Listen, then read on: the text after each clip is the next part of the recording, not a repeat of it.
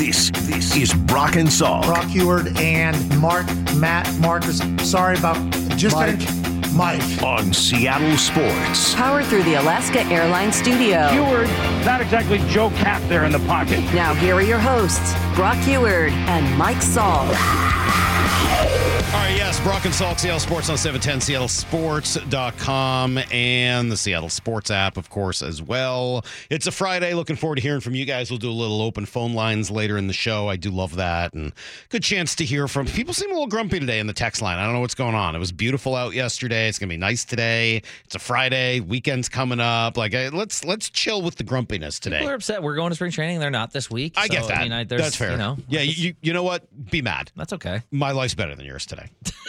it is like I'm going to spring training. I like that not because I'm better than you, Yeah. but because I have the world's greatest job perk. Mm-hmm. I get to go to spring training every year, and so do you, Justin. So do you, Morris. So does It is Brock. truly. And you, when you were saying you're like book it, you're right. Like I waited until I was 20, Ugh. like seven or something to finally go. It's awesome. I was like, what have I been doing? I wanted to go here since I was seven years old. Well, and especially you know getting to go to Peoria, where you can see a Chili's Yeah, I and know, a TGI Olive Fridays Garden, and a Pizza Chang's. Hut and an Olive Garden, a P.F. Chang's. Yeah. I mean, it's really the sort of creme de la creme. So It if you get the opportunity top, to right. to really go through, uh, plus you get In and Out and you got McDonald's and you got Jack in the Box and of course.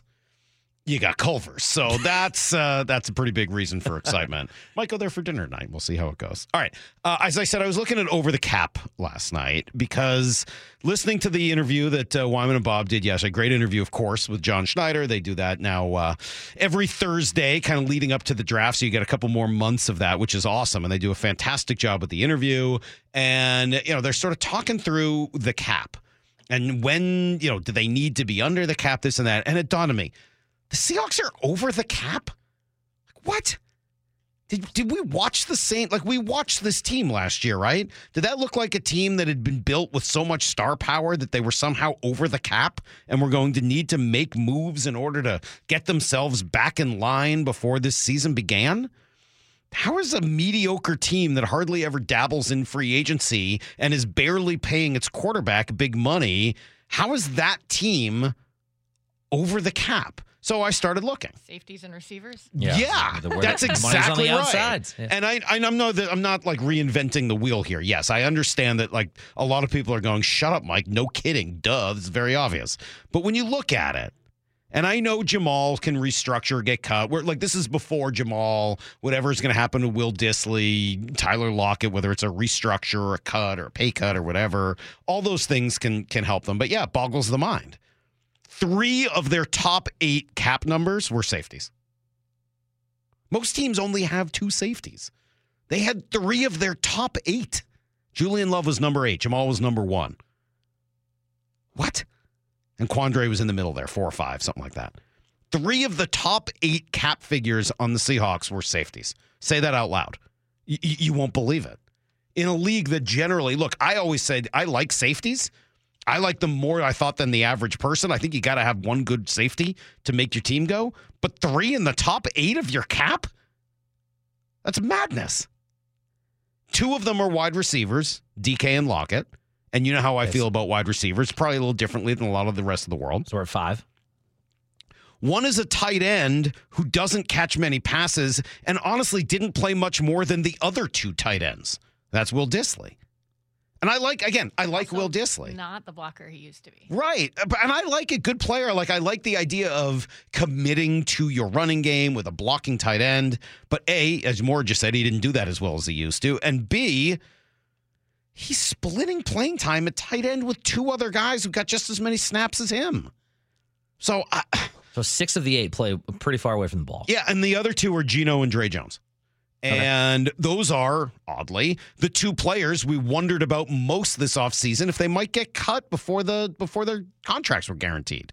They didn't. Both guys are still here. But if you want to know the problems with the Seahawks, yeah, coaching staff needed to get changed out, of course. But that is a messed up way of building your roster. It just is. Now, some of it's out of necessity. There's there's other sizes. If John were here, he'd say, "Shut up, Mike." Like, it's shut up. Obviously, we're doing that because you know you got a, a, a tackle, left tackle, who's on a rookie deal, and this guy's on a rookie deal, and this guy. So he he'd have a lot of different explanations for why the money is spent that way. And a lot of it, I'm sure, is totally accurate. There's always two ways to look at this. John's a smart guy. Matt Thomas, right, is their cap guy, and he's a smart dude as well. So I'm, I'm not, I'm not like taking them to task and saying they don't know what they're doing. But if you want a right side the Seahawks roster, you probably don't want three safeties and two wide receivers in your top eight in terms of cap. That's a that just feels like a the wrong way to build a roster for a team and for coaches that say physicality and running the ball is what there's you know so important to them. Where are the offensive linemen? Dre Jones, the only defensive lineman. You might end up having to let Leonard Williams walk because you have signed three safeties in the top eight of your cap. In what world would you rather have Julian Love than Leonard Williams? I like Julian Love, not a shot at him. In what world would you rather have him at the safe as a safety over Leonard Williams? In what world would you rather have Jamal Adams still over Leonard Williams? No chance. Is this where you start to wonder just how much influence Pete Carroll had? Because he is the secondary guy, and that is what they thought their strength was going to be this year. I don't know. I, I, I just, I honestly, and I mean that, I just don't know. I don't know how much Pete is responsible for that. I don't know how much John is responsible. I don't know whether things deteriorated in their communication at the end, and that's why they ended up in that. I, I honestly don't have a freaking clue. I don't know. Maybe they were ordered to do it from Jody Allen. Don't know. Never talked to her. Impossible for me to say how all of that went down. But I I do know that that's not the way to build a, a championship team. If if let's pretend for in an alternate universe that Jamal didn't have the the serious downturn that he's had, and he was just playing out of his mind. He's a Pro Bowler, he's an All Pro. Yeah, Would if that had feel as- as, happened- tough about this? Well, it wouldn't be the do? case. If that had happened, then you wouldn't have also signed Julian Love to that kind of contract. right? Right? I mean, like it. You had to it- make up for some of these. yeah, and, whole- and, yeah. and you also had to make up for the two first round picks you, You gave, gave up away, for yeah. Jamal as well. I Totally. mean, you know, why are they in a mess? Because the Jamal Adams trade is one of the worst trades ever made. I liked it at the time. It's one of the worst trades ever made. It really is. Two first round picks for a guy that had a bunch of sacks for one year and has done bubkus since. And it's it's too bad because he's talented. He's incredibly interesting. He was supposed to bring him some edge in the locker room and on the field. And unfortunately, he hasn't done it. It's a terrible trade. What what did you just show me? Oh, uh, who was it that you guys emailed me yesterday? Did like a one move each NFC West team needed to make this Yeah, offseason? SI, yeah. Was it SI? And it said the, the biggest thing the Seahawks need to do is cut Jamal Adams because one of the 10 worst trades in NFL history. yeah. Think about that. That's that that that trade is probably part of the reason that the rest of this is a mess. Because then you had to sign Julian Love, and then you had to do some of the other. You don't have, you know, a couple of first round picks who might be helping elsewhere on the roster, and so maybe you're overpaying for that. But the, the idea that this team, based on kind of where it's at, is somehow like over the cap or up against it right now is disturbing. And I know it's all fungible. You can change it all around. And, you know, with a couple of moves with Jamal and Dissly and Lockett, who knows what else they end up doing. They just saved $5 million yesterday, right, by, by moving Geno's money around. There's always ways to kind of fix and get yourself out of this. But you got to right side this lineup. You right side this this roster. And, you know, that's why I've been talking for the last week and a half about DK Metcalf, not because he's not a good player. He is but because I think their roster needs to be altered so that the so that the investment is in the crucial spots rather than its safety, wide receiver, and a tight end that's not really helping you all that much. So that's their task. They got a lot to do. And I'm really curious to see how this offseason goes now that it is underway. All right. Uh, we'll give you everything you need to know. Daniel Jeremiah can help us out with a lot of this and what you can do to make things better in this year's draft. That's coming up in 20. Brock and Salk, Seattle Sports on 710. Need to know. 15 minutes past every hour with Brock and Salk. Here's what you need to know. Up first. Seahawks uh, making some changes to Geno Smith's contract that came out yesterday is Field Yates reported that they had converted a $9.5 million roster bonus into a signing bonus. That essentially doesn't affect the guaranteed money, but does alter the cap hit. And so essentially, instead of all of that being next, this upcoming year, it gets spread over the next two evenly. So it saves them 4.8 million this year, but then that money gets added uh, to the following season. So what does it all mean? John Schneider on yesterday with Wyman and Bob. It's actually part of the negotiation when, when we do these deals, and it's just a it's a trigger that's in there. It's a roster bonus that's converted to signing bonus. So a roster bonus is just a cap, uh, like for cap purposes. You could take a roster bonus. Can, we can, and there's language in the contract. We convert to a signing bonus, and then it's spread out over the duration of the contract. So that creates more cap room for us. You know, we can. You know, we did this. You know, big you know, negotiation to convert roster bonus to signing bonus. You know, Matt Thomas does a really nice job of working that in as an option for us throughout the process so that at any given time, if we feel the need, we can move that into signing bonus and, and, and create more capital. Everybody get that? Everybody uh, understand it? Are we all on the same page? The real question is what does it tell us, right? Does it make Geno more likely to be here this year? Well, at this point, I think he's fairly likely to be here, right? They're not going to cut him. And if they were to trade him, they would now have to eat a lot more of that cap hit if he were to get dealt.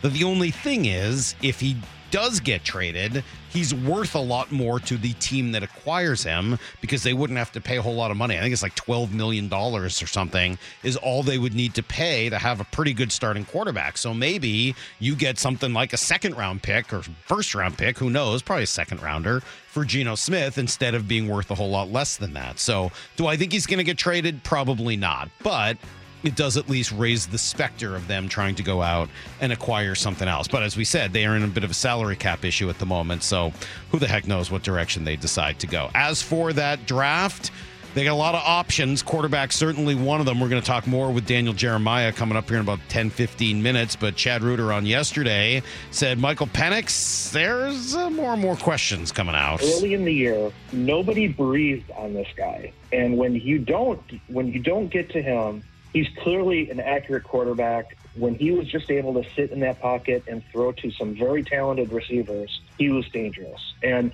in the second half of the year, teams got him off the spot a little bit. Uh, he had to make some plays on the run, and it, you know, he made some.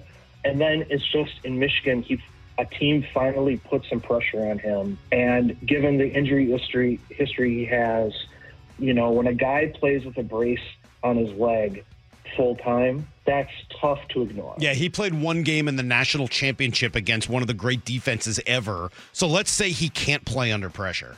It feels like a bit of an overstatement to me, but we'll see what direction this goes. He also said in that interview he could go anywhere from the first round to the fourth. So I think the medicals that come out at the combine will be awfully important to Michael Penix's future. Here's the second thing you need to know. Pretty quiet day at spring training yesterday for the Mariners. couple hitters taking some live at bats against starting pitchers, which was cool. Uh, I really do love this Ty France story, and I've said a couple of times. What did I say? He was my number two Mariner that I was looking forward to seeing when I get down there because I want to know if this is real. If Ty France is good again, it completely changes the entire complexion of this lineup and should totally change the way we view this Mariner team. So Ty France being really good again is an enormous, enormous potential uh, spot for the Mariners to improve. And as he said, Driveline helped him quite a bit. If you do it right, you should. I mean, hit the ball hard. That was one of the big things we worked on was not only just the sequencing stuff, but um, you know, adding uh, bat speed. Um, I added probably close to three and a half miles an hour bat speed throughout the throughout the off season. So um, that was another important thing that we wanted to to do. And um, most of it was just by cleaning up my mechanics. I was able to add more bat speed. So um, you know, if, if everything is done correctly, the swing swing is done properly.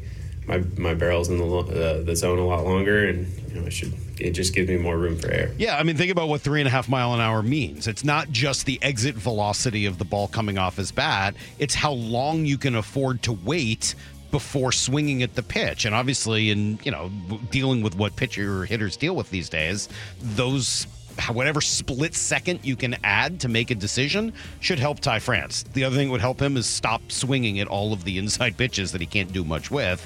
But those two things combined, if you can get Ty France back to being Ty France, enormous, enormous benefit for him and for this Mariner team. Also, going to be watching third base. You heard uh, Jon Morosi yesterday say that is still the weakest spot in this lineup. I agree with him. And yeah, you're going to be watching Geno Suarez to see what he does. You're going to be watching potentially Matt Chapman if he signs somewhere else. And I'm also going to be watching Gio Urshela, who signed for a million and a half yesterday in Detroit. Is he a great player? No, but could that have been a useful signing for the Mariners? You know, this is just one of those things they could have done that you get an opportunity to watch and maybe see whether or not they made the right call. Here's the third thing you need to know. for Hronik right on it. McCann. Here it is, just wide. In first, Eberle. Bullseye. Yeah, that was the empty netter to finish it all off. The call, of course, from John Forslund on Root Sports last night. Couple of goals from Eberle. That was the second. One from McCann, one from Dunn, one from Justin Schultz. A nice night for Philipp Grubauer as they beat a very good Canucks team that has been on fire. So a really nice win. Probably. I mean, along with the, the win in Boston uh, last week, those are probably their two best. They've got the uh, Bruins again coming up on Monday. And what a night for the Cougs. 2.7 seconds to go. Arizona down by three. No timeout. Here we go. Last chance. Trying to stay perfect on their home court. Here's Boswell running out of time. Love gets it off, off the front of the rim, and the Cougars hold on. The biggest win of Kyle Smith's head coaching career at Washington State. And they end the streak. Arizona no longer perfect at home. All right. How about that? Cougs get a win. They knock off number four Arizona and do it in Tucson. Pretty darn impressive. Biggest win for the program in years. Should uh, continue to move them up. They were ranked 21st coming in, so might get them into the top 20, which would be pretty cool. All right. There you go. That's everything you need to know. Uh, quarter past every hour here on the Brock and Salk Show. All right. We got a million guests today. We got a lot of people to talk to. Um, let's see. Shannon's going to join us in a little over half hour at eight o'clock. Gee Scott's already in the building and he's squawking about something he wants to talk about, so that'll be at eight thirty. You can't hear him squawking. yeah, he's out there haven't, I squawking. haven't watched the video that he sent us yet either. Uh, don't. I don't recommend it. And then um, let's see who else today. Oh yeah, Stacy at nine yep. o'clock, and then you, all of you guys, at nine thirty. You will be our guest at nine thirty with some open phone lines. Before we do that, though, highlight of the day may be Daniel Jeremiah uh, talking draft. He's got the Seahawks going big with the number sixteen pick. Let's hear about it next on Brock and Salk. You're listening to Brock and Salk Powered through the Alaska Airlines Studio. on Seattle Sports and the Seattle Sports app. Oh, definitely a great fun Friday today, heading into the weekend, and yes, getting ready for spring training. Can't wait uh, to touch down in uh, the Phoenix area tonight and spend the week watching baseball, talking baseball, living, breathing baseball, and everything that comes with uh, being in that part of the country this time of the year. And I did start off the show at six o'clock today talking just about hope and spring and weather and warmth and optimism and everything that comes with the beginning of spring training. And I know it started last week or so, but for me, uh, heading down there uh, tonight, Justin's going also as well. Yeah. More, I believe, goes down tomorrow. Brock will meet us down there. And so, uh, like Voltron, we will assemble in combine. Peoria and uh, combine our powers and uh, be ready to go for. Uh, Are you really doing Culver's tonight? Is that is that the plan? Tonight, I'll try not to. I'll try to wait. I shouldn't get Culver's right away. I'll try to. I'll try to hold off, Justin, if That's- if I can. That's good of We'll see. We'll see if I can. So that's sort of in the background um, as uh, as we go through the day today, and we'll talk to Shannon coming up in thirty minutes. Right now, let's go to Daniel Jeremiah, our friend, who's uh, kind enough to join us and chat a little football, talk a little draft. Daniel, how are we doing? How are we? I'm doing great, man. Uh, I mean, the Padres only lost by 13 yesterday. I mean, technically, I mean, we were right in it. Did you watch that game? No, I had to do my media conference call, Oh. so it's like my it's kind of like my craziest day of the year. So it's it's like a two hour conference call where I'm just fielding questions, and then I I knew that the game was playing. I'm like, you know what, perfect. I'm going to finish this call. I have a little break before I got to do total access. I'm going to flip on the game. I'll, I'll miss an inning. I'll probably miss an inning. No. Uh, at the end of the first inning, it was eight to nothing. Yeah. I was like, yeah, they didn't even let me have one inning of joy this Yeah, year. that- Not that- even a single inning. It's not even really their fault. I mean, that Dodgers lineup is just so stacked. But that's a that's a story for. What was the most common question you got on the call? Out of curiosity, what were people most interested in? Um, you know, everybody just kind of wants to know their team and who their, you know, what their team's going to pick. You get a lot of college questions for a lot of college people on there. Just tell me about the Michigan State kids or Mm. you know what what have you. So there was no.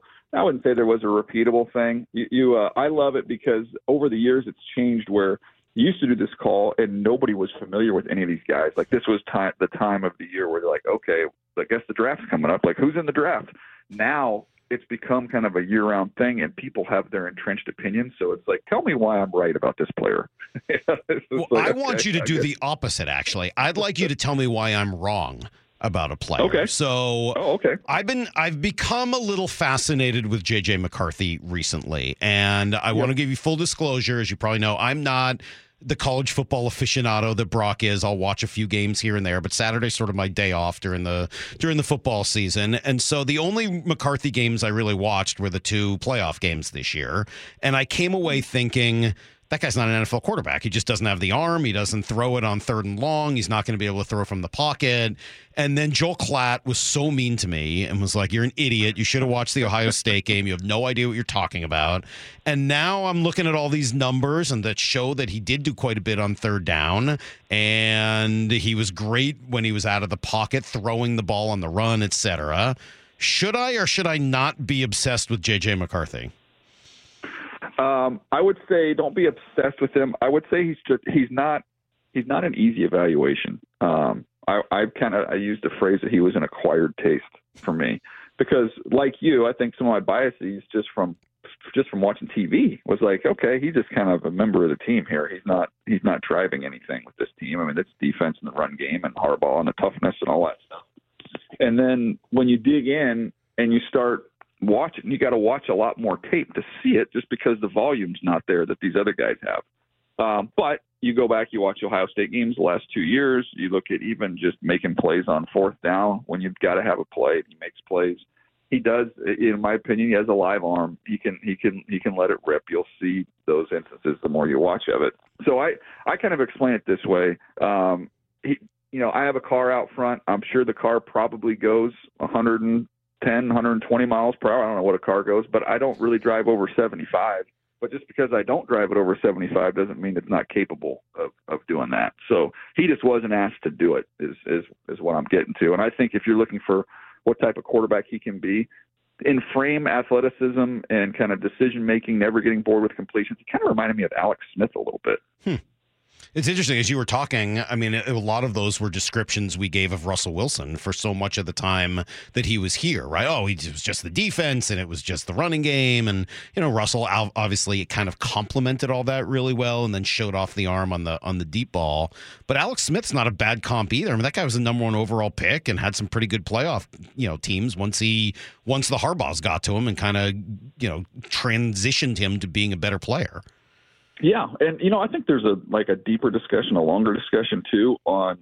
Uh, this is something that, that Orlovsky and I talk about all the time when we uh, when we chat. Is you know, I, I think with any of these young players, I don't care how talented you are, like it's a mistake to bring a guy in and say, you know what, we're going to throw it 40 times a game, and we're going to ask you to quote unquote play quarterback 40 snaps.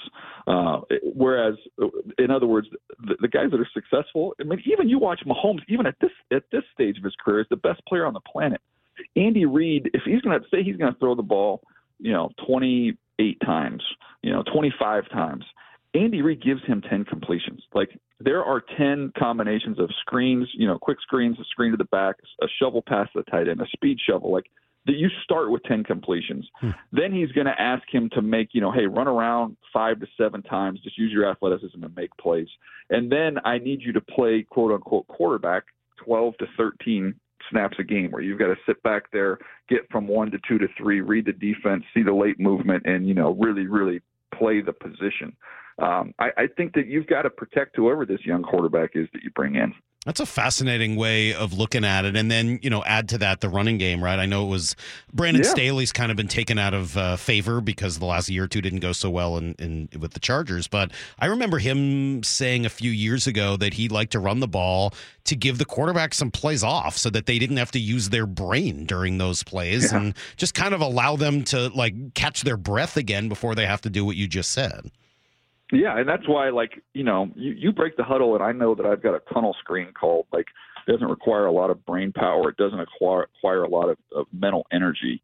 Um, it is even there's ways to ha- passes that feel like you get the playoff. Whereas, like, I, you know, and I'm I'm not going to uh, people when I when I use this example will say you're trying to excuse a terrible evaluation. I'm not going to say. Uh, obviously, I missed on Zach Wilson. Zach Wilson, you know, I had him too high. He he did not work out. But I felt like when I watched him play, I was like, they're asking this poor kid to play quarterback 35 snaps a game. Like there's no, he has no chance. Like there's nothing. There's no, there's no, there are no, none of those mental breaks for him. So um, that's kind of a, uh, an example of how probably not to do it. You, you think McCarthy's around at number 16? Um, I'm fascinated to see picks six and eight. I think that'll tell us everything because I do think at the end of the day, you know, I, think we end up having quarterbacks go one, two, three. So then it's a matter of who the fourth quarterback is. I know a lot of people I talk to view him as that, and then you go, okay, well, is you know, for the Giants being at least intrigued by quarterbacks as an option, and the Falcons, you know, by all accounts, everything I've heard is, uh, you know, they they really want a young guy, even though um, Kirk Cousins has been kind of a popular name to put there. Um, you just kind of hear stories. You talk to people who are connected to the interview process for the coaches that they interviewed, and, and kind of the conversations that were had. And one of the, the pieces of feedback I got was that they would like to find their Matt Ryan, you know, somebody that can man the position for the next 10 plus years. So um, if a quarterback gets by them, then yeah, now I think you see uh, that that maybe becomes a possibility. But you still have landmines with uh, with Minnesota, Denver. So there's just a lot of quarterback teams uh, this year, and and we'll see what the free agency market does to to at least fill a couple of those chairs. Well, yeah, and and uh, you know, and then you get to what the Seahawks actually do with the pick, right? So I know you you switched your Seahawks pick from uh, the last draft to this one. You went from Fautanu to Byron Murphy. Let's start with that, uh, you know, evaluation. Why why the switch? Uh, is boredom an acceptable answer? Absolutely, yes, yeah. You, Okay, cl- I would go with clicks. You need clicks. Yeah, cl- yeah, clicks. There you go, clicks. Dude, I could put, I could, I could, I could literally just go to like the UTEP roster page and just put all UTEP players in a mock draft. It would still get clicks. um, the uh, no, but Byron Murphy's, uh, you know, he's he's gonna, you'll see him at the combine. He's probably gonna run in the four eights at 305 pounds, uh, a little bit shorter, but he is very dynamic. He's the best defensive tackle on tape in this in this draft. So um, a really really disruptive, strong strong kid. So um, that's why I kind of looked on that side of the ball. They've got some young pieces I like on that defense, but just continuing to add uh, up front, I think would be a uh, would be a nice fit. if you were them, if you're Seattle and JJ McCarthy is still there at 16, or maybe it's Bo Nix, would you be tempted or would you say, no, we absolutely, we're good with Geno for at least another year. It's time to just add on one of the two lines of scrimmage? I would, you know, gosh, it's it's a great question. I would say, with where I have them right now, that would be, uh, it would definitely be a conversation. It would be a discussion. But I always, you know, I would I would look at it and say, am I confident this is a clear upgrade over what you've had in Geno over the last couple of years? And I would say at this point in time, I don't, I couldn't answer that. That with, um, you know, very confident this is an upgrade over what we already have. And I think Geno's, you know, quote unquote window is still open, where you still have some good football you can get out of him. I think I would probably go to the line of scrimmage. Yeah, it's interesting. Look, it, this has led me to kind of try to figure out if I'm the Seahawks and I got a new coach and he wants to, you know, run a Harbaugh style, a Buffalo style. He wants to run it. He wants to be physical in the line of scrimmage. They're not looking to open it up and throw it 45 times a game, is at least our assumption of the way this thing is getting built. And I don't, you probably haven't spent a lot of time on the Seahawks over the cap page looking through where their money has been spent, but it's three safeties in the top eight plus yeah, yikes. Yeah, right. Plus uh, a tight end in Will Dissly, who has not done as much in the last couple of years, DK Metcalf, Tyler Lockett, Geno Smith, and Dre Jones. And I look through that roster and say, if I want to change the way the roster is constructed, and I only have that number 16 pick, no second rounder, and then a couple of thirds, am I looking to trade DK Metcalf and, and see if I can add a whole bunch more picks to try to change this thing? It's interesting that you you you phrased it that way because I don't know if you've seen it, but if you if you go through uh, all my social stuff, we've had a cool project we've done. We haven't posted the NFC West yet, so when we do, it'll probably be good fodder for you. But the uh, um, I, I had talked a while ago, six or seven years ago. I was just kind of thinking about like a foundation of a team and what it takes, like the key foundational pieces. And so it came up with a quarterback uh, three, you need you, to have a great team for the foundation. You need a quarterback. You need three offensive playmakers. That could be a combination of a running back, tight end, receiver. Could be three receivers, but you need three playmakers. You need three above the line quality offensive linemen. Then you need two pass rushers. Could be inside, outside. You know, mix and match. And then you need three playmakers at the second, third level combined. So you kind of take all these teams and you take the guys who fit in there. And then we had, you know, the NFL uh, research did it and they pulled they pulled all the contract information. So in other words, like who are the guys that are under control that you know are going to be a part of this nucleus for the foreseeable future at those spots? And it really it's interesting when you look at it because it's not a mystery. Like the great teams have a lot of quality, you know, above the line players at those positions, and you can look at some other teams who've struggled who have great players on their roster, but they haven't necessarily invested that money in the right spots. If that makes any sense. It makes perfect sense, and and, and that's actually why I kind of got into this DK thing. And I appreciate you not laughing at me like most of the audience has over the course of the last ten days well, or so. Yeah, I mean, it's just Joel. Joel's a jerk. Okay. Well, yes, you know, Joel's just, that's true. Yeah, Yeah. which is why I always remind Brock that Joel's the number one Fox college football analyst. Brock's number number two. I mean, nice guys finish last, as you know. Joel's kind of a jerk. Brock's very nice, so that's why things work out. But where does Petros fall in all this? Oh, yeah, that's a good question. I don't know Petros as well, so I uh, I can't put him. I know. I told you I'm a money guy. I know. I know Matt very, but but Petros I don't know as much about. So would you? What do you think DK's worth if you were to try to t- trade a DK Metcalf? You think you get a first round pick or more? I think you probably get a first round pick. Yeah, you know, it, it might, uh, you know, might not be a top ten pick, but I think you could find a team that's uh, that's somewhere down there. You want to uh, let's let's pull up the list. I'm looking at the list right now, and I'll say let's say How about Indy? the team that will trade. Ooh, uh, why not? Yeah, I think that's uh, I think that's I think that would be at least a conversation for sure. I, I for the 15th pick. Yeah. I think so. If I'm Um, Indianapolis and I and I and Shane Steichen, what he's done to open up the offense, and I got Richardson coming back next year, and you are already a pretty good team even without him last year. What do they look like if they had DK Metcalf? Yeah, the other one I was going to say, uh, well, again, the, the the challenge is you're looking at do you want to trade him in conference, and then sure as heck you probably don't want to trade him in the division. But Arizona would be the team that I would. Arizona, if I'm Arizona, that's the one I would. Uh, that would be the guy that I would want. You probably can't do that. How about Pittsburgh at 20? I mean, I, I would be very tempted for both of those things, and and the reason being, I would like to see the Seahawks get their quarterback of the future, and I don't know who that's going to be or if that's a possibility. I'd love to see them mm-hmm. add both Fautanu and Murphy. Like I, I think they need both of those things more than they need DK Metcalf, especially after they drafted Jaxon Smith-Njigba in the first round last year.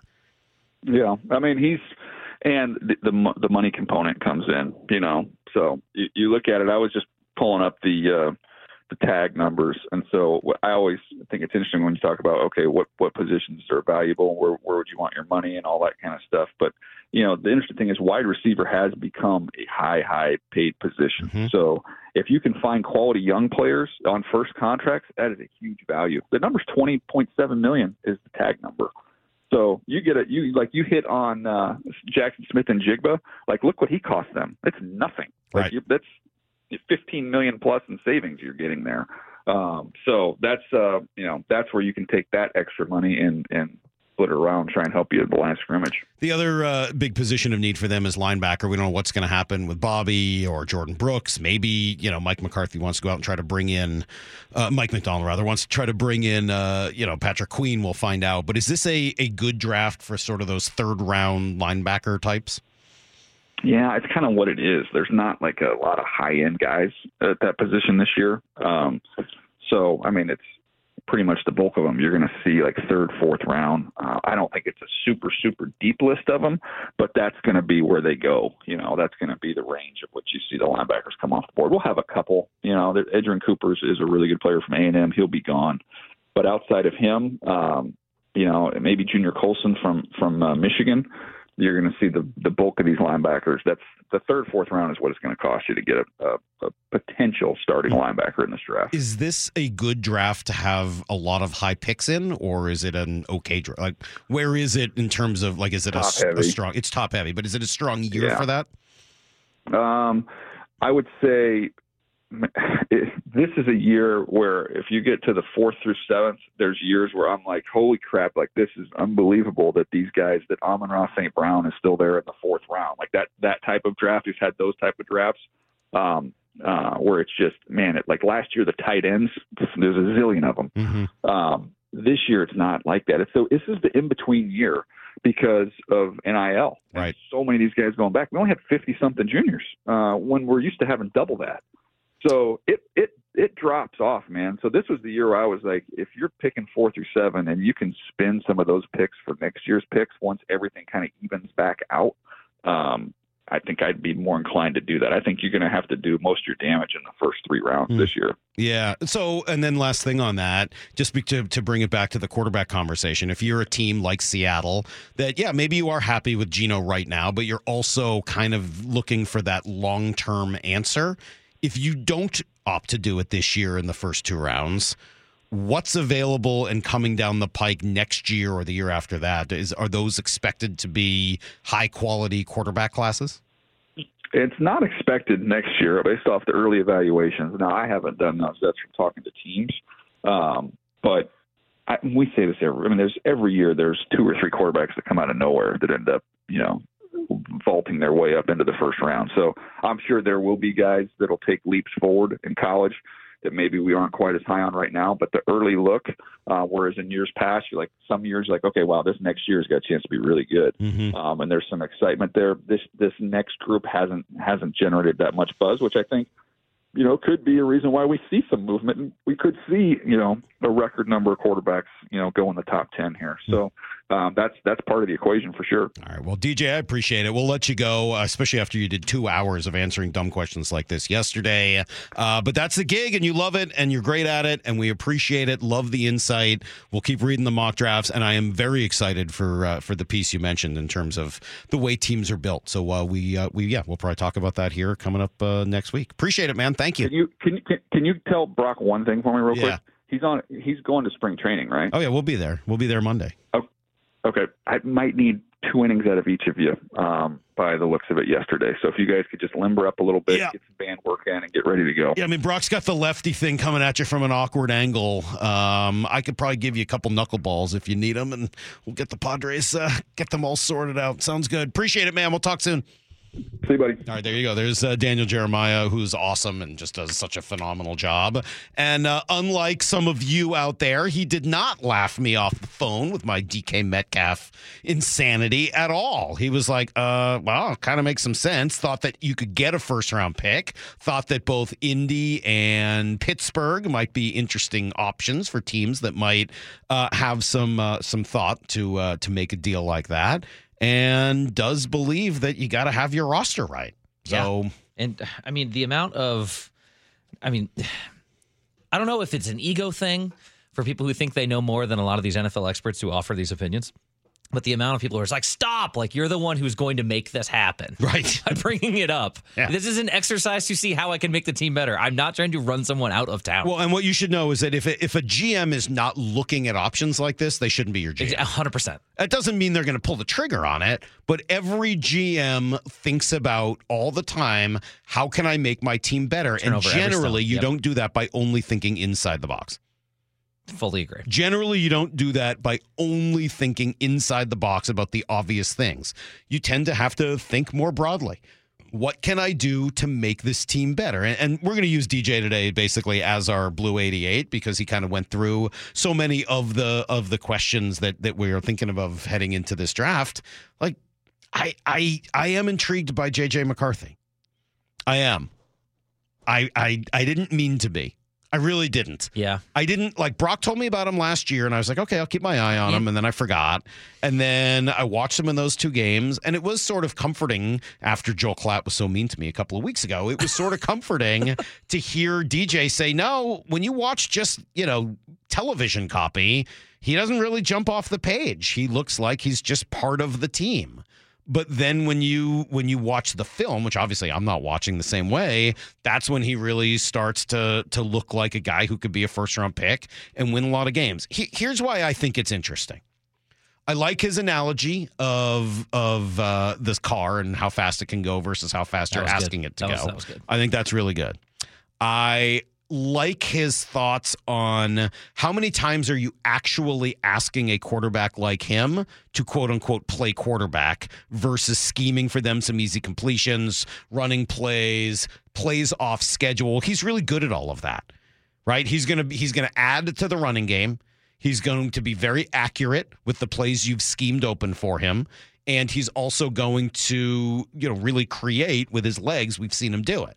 So those three parts of the game are already covered. Oh, by the way, when you ask Mike Macdonald, as we did, what is your what is your you know top, top priority in a quarterback? He said leadership. Well, JJ McCarthy is renowned for his ability to lead. So the only real question is what is he going to do for those plays in a game? And as he said, it might be ten or twelve where he's asked to drop back, play quarterback, and throw the ball. Okay. And if he can be good on seven or eight of those, if he's good enough, well, then you might have a quarterback who's really good at a huge portion of the game. And I don't know. I'm pretty, pretty intrigued by that.